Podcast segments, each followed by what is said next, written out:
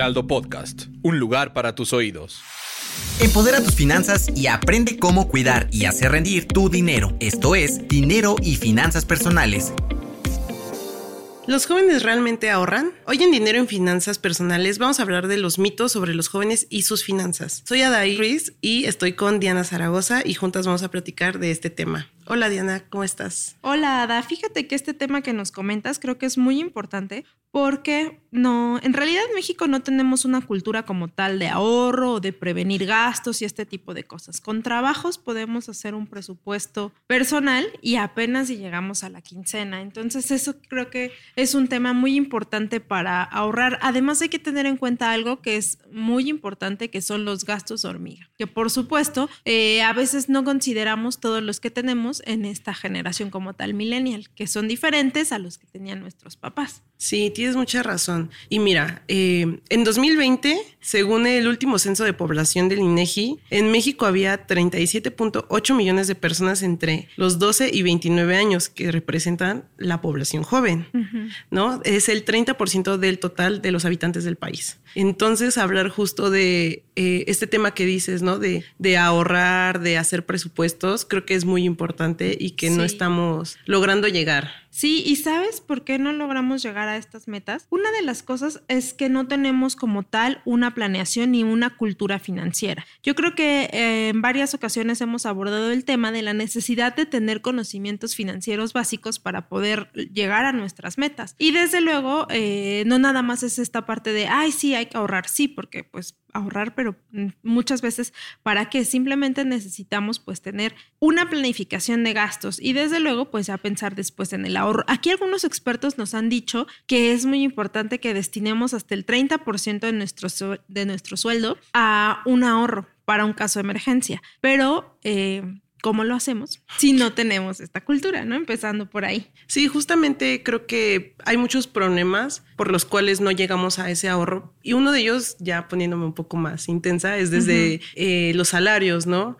O sea, con salarios, pensando en jóvenes que su primer trabajo les da un salario de 6 mil pesos, ¿cómo piensas de, bueno, de 6 mil pesos, cómo ahorro el 30%, ¿no? O sea, normalmente decimos, bueno, me lo voy a gastar en comida, en, a lo mejor diversión, y más con esa idea, ¿no? Que tenemos como de, hay que vivir el momento.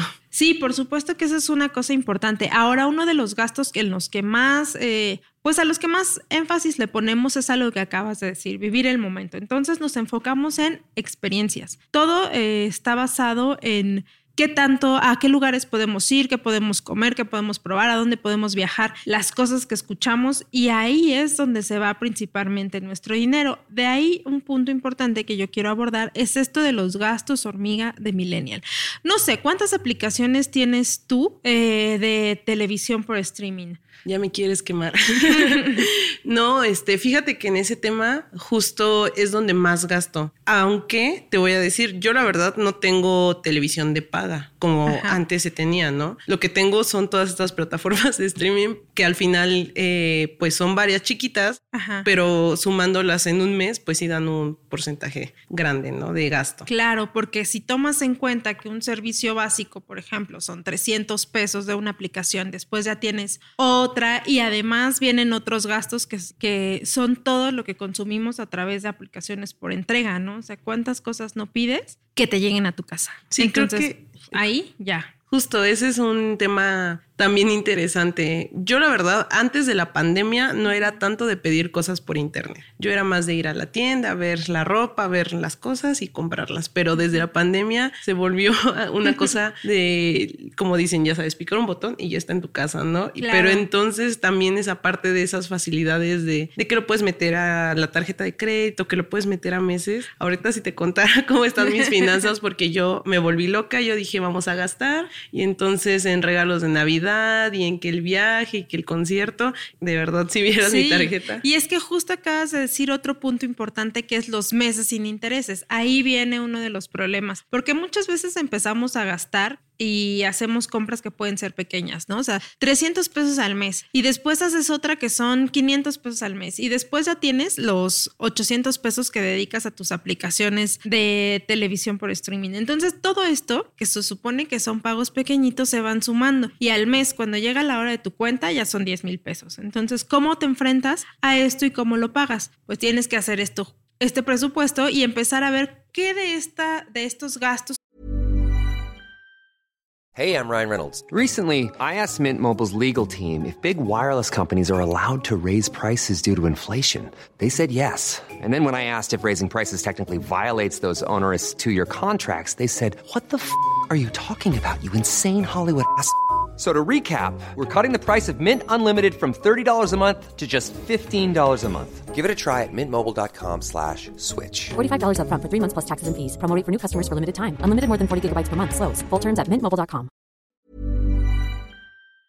considerados hormiga realmente necesitas. Por ejemplo, aquí más o menos hicimos un estimado y si pides eh, pedidos a domicilio de comida, a la semana te gastas 300 pesos aproximadamente. Esto considerando que nada más pidas dos veces a la semana y que las otras pues te dediques a comer lo que tienes ahí o no sé. Pero eh, pues ahí ya es un, un gasto importante. Algo que nos puede ayudar a ahorrar y saber en qué gastamos este dinero es realmente valorar qué tantas de las aplicaciones que tienes, por ejemplo, para entretenimiento en casa, las utilizas, ¿no? Sí. Porque a lo mejor gastas en muchas y cuánto tiempo realmente le dedicas a, a eso. Sí, creo que ahí tienes un punto muy bueno y que creo que es importante que nos cuestionemos eso, porque justo es tan fácil como decir, bueno, lo meto a mi tarjeta, ya pagué y son, como dices, 300 pesos, no se te hace mucho, pero tienes 5 de 300 pesos y realmente yo no lo veo y no creo que alguien sea así, por más que esté todo el día viendo la televisión, vea todos esos canales, todos esos programas. Claro. Creo que justo decir, bueno, ok, sí, voy a darme ese lujo, por decirlo, de alguna forma, pero voy a tener dos para tener a lo mejor opciones, ¿no? Pero justo decir, ya no tengo cinco, entonces ya estoy, ese dinero lo puedo destinar a otra cosa, ¿no? Claro, y buscar alternativas. Tal vez un mes contratas el servicio de una,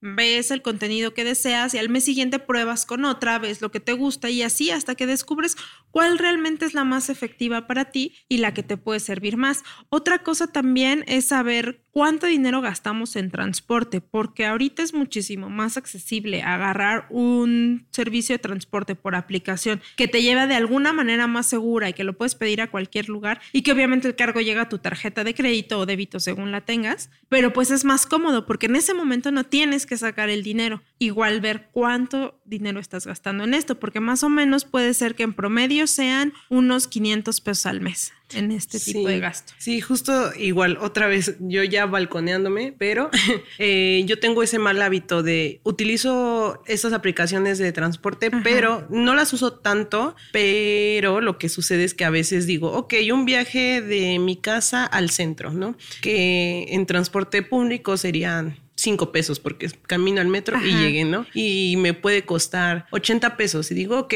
pero ya hice cinco viajes a la semana de 80 pesitos.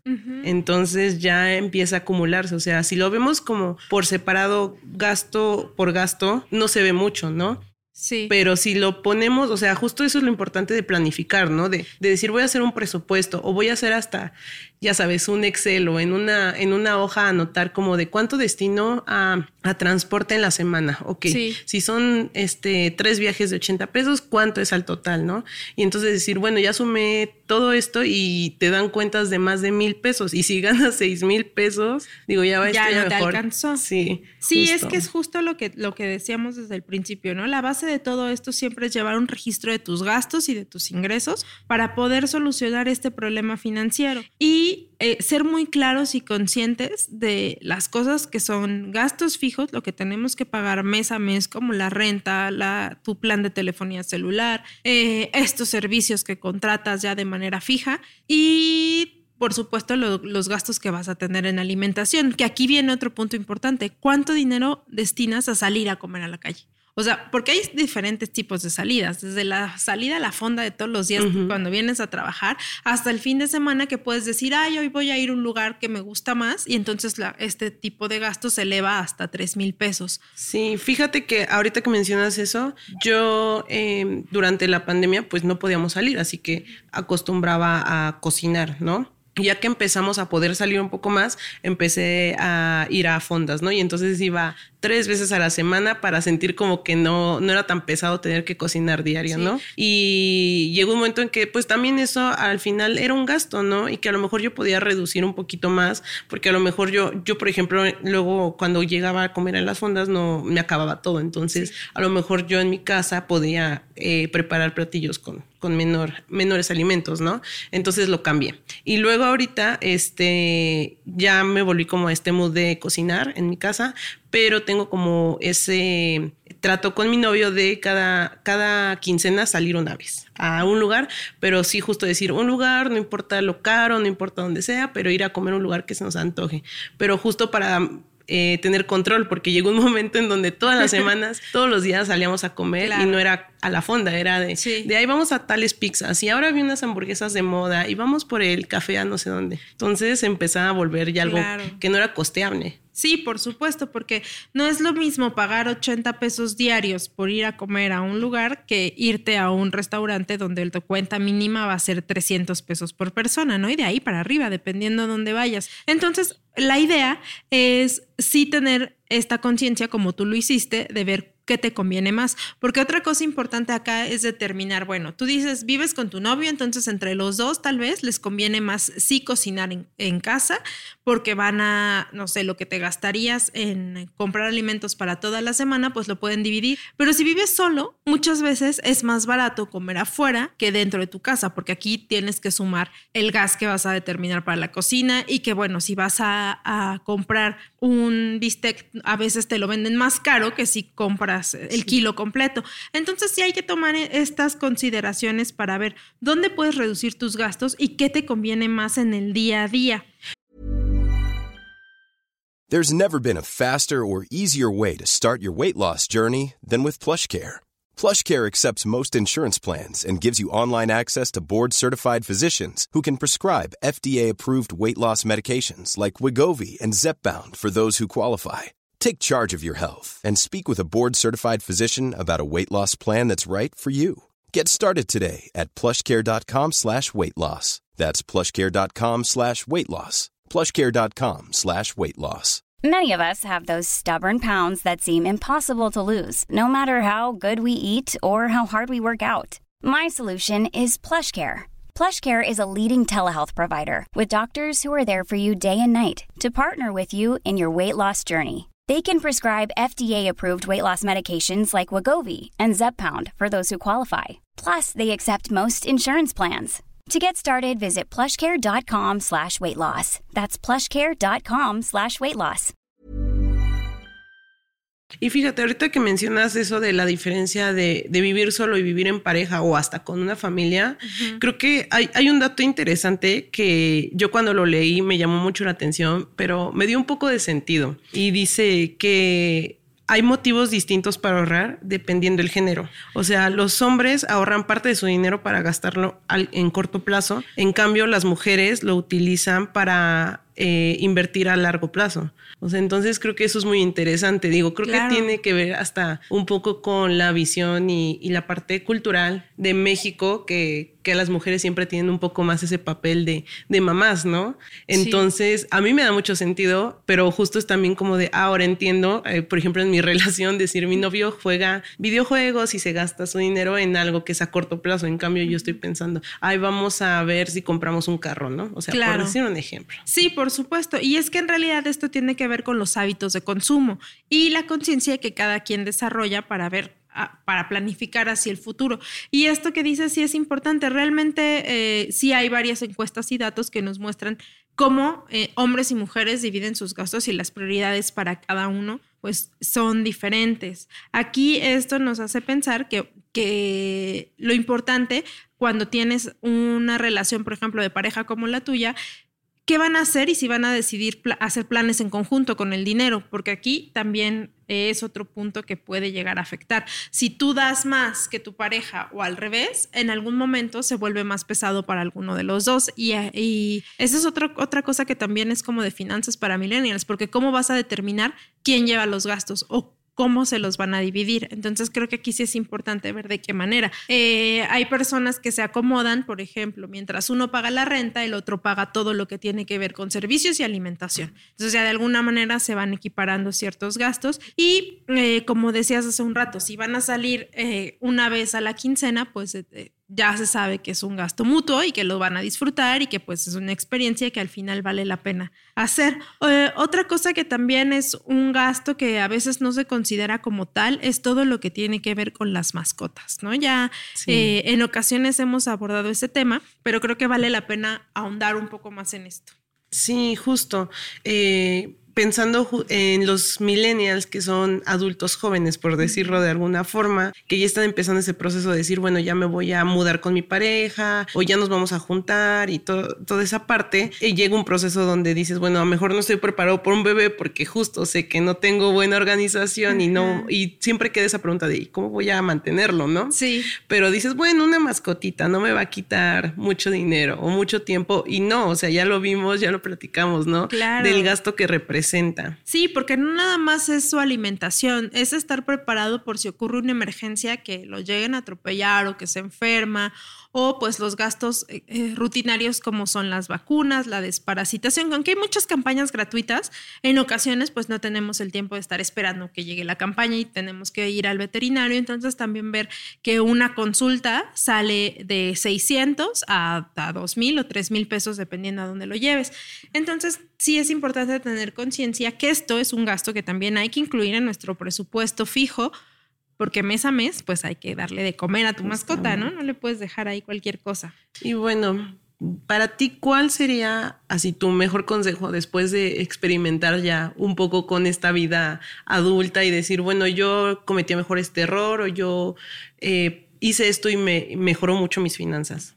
Eh, lo más importante y el consejo que yo les daría sobre todo es checar esto de los pagos pequeños que vas haciendo y los gastos que tienes mes a mes, sobre todo con las tarjetas de crédito, porque llega un momento donde sí te rebasan estos paguitos que ves como muy chiquitos, pero no, al final ya suma demasiado y ya no nada más es el pago de la tarjeta, sino simplemente es la renta, en lo que tienes que pagar de celular, los gastos de, del hogar. Entonces, cuando ya llega un momento en el que dices, chin, ya me excedí con la tarjeta, es donde ya tienes que poner un alto. Entonces aquí lo que a mí más me sirvió fue sí llevar un registro de las cosas que iba comprando mensuales. Entonces decía, bueno, sí voy a sacar a meses estas, no sé, unas botas que me gustaron mucho pero también sé que tengo que pagar este, mi teléfono celular, ¿no? Que llega cada mes. Entonces así fui sumando y fui haciendo una cuenta de cuánto era lo que podía realmente gastar.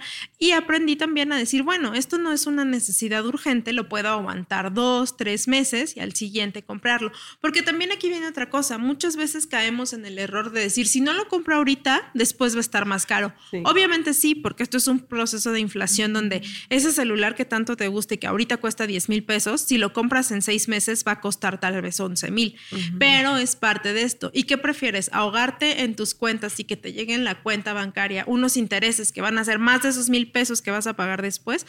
Yo creo que lo, importante es eso, determinar en este momento cuáles son tus verdaderas urgencias. Sí, tienes toda la razón. Y yo eh, lo que recomendaría, y porque a mí me pasa y me sirve mucho, apuntar. Yo de verdad hay veces que digo, ¿qué es esto? ¿En qué gasté? Dice 80 pesos y no sé, no, reconozco el pago y es como de, bueno, confío en que algo gasté, pero empieza a haber un descontrol, ¿no? Porque puede ser justo un, gasto hormiga que no estás notando, ¿no?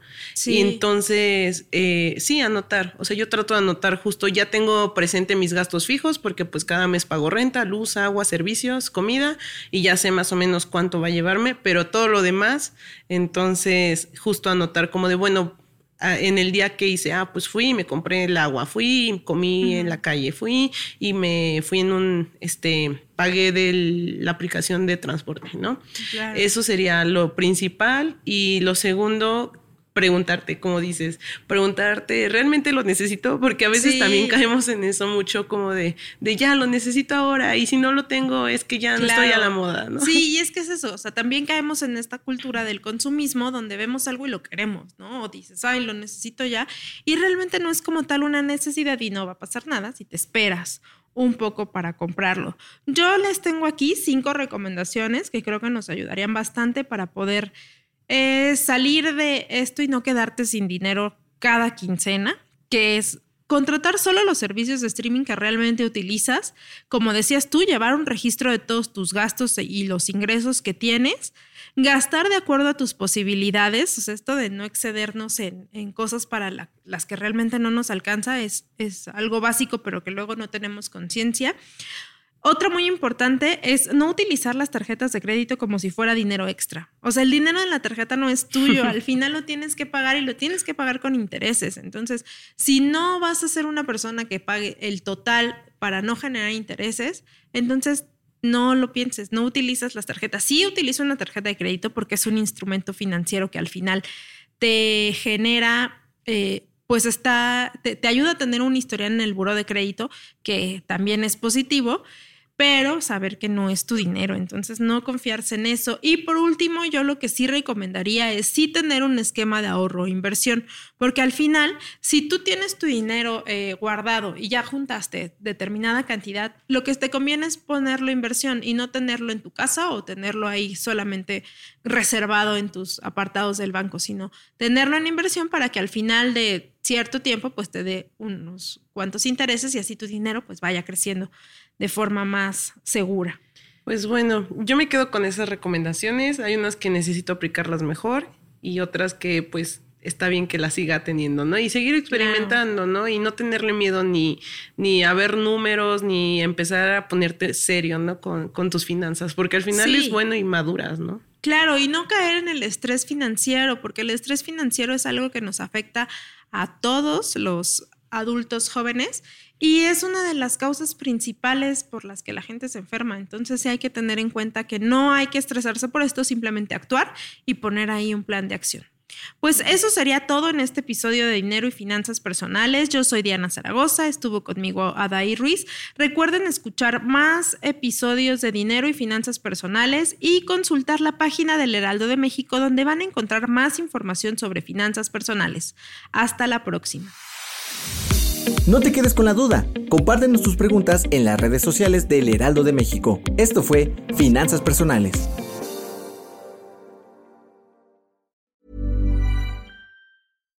Deserves the best, and there's no better place to shop for Mother's Day than Whole Foods Market. They're your destination for unbeatable savings, from premium gifts to show-stopping flowers and irresistible desserts. Start by saving 33% with Prime on all body care and candles. Then get a 15-stem bunch of tulips for just $9.99 each with Prime. Round out Mom's menu with festive rosé, irresistible berry chantilly cake, and more special treats. Come celebrate Mother's Day at Whole Foods Market.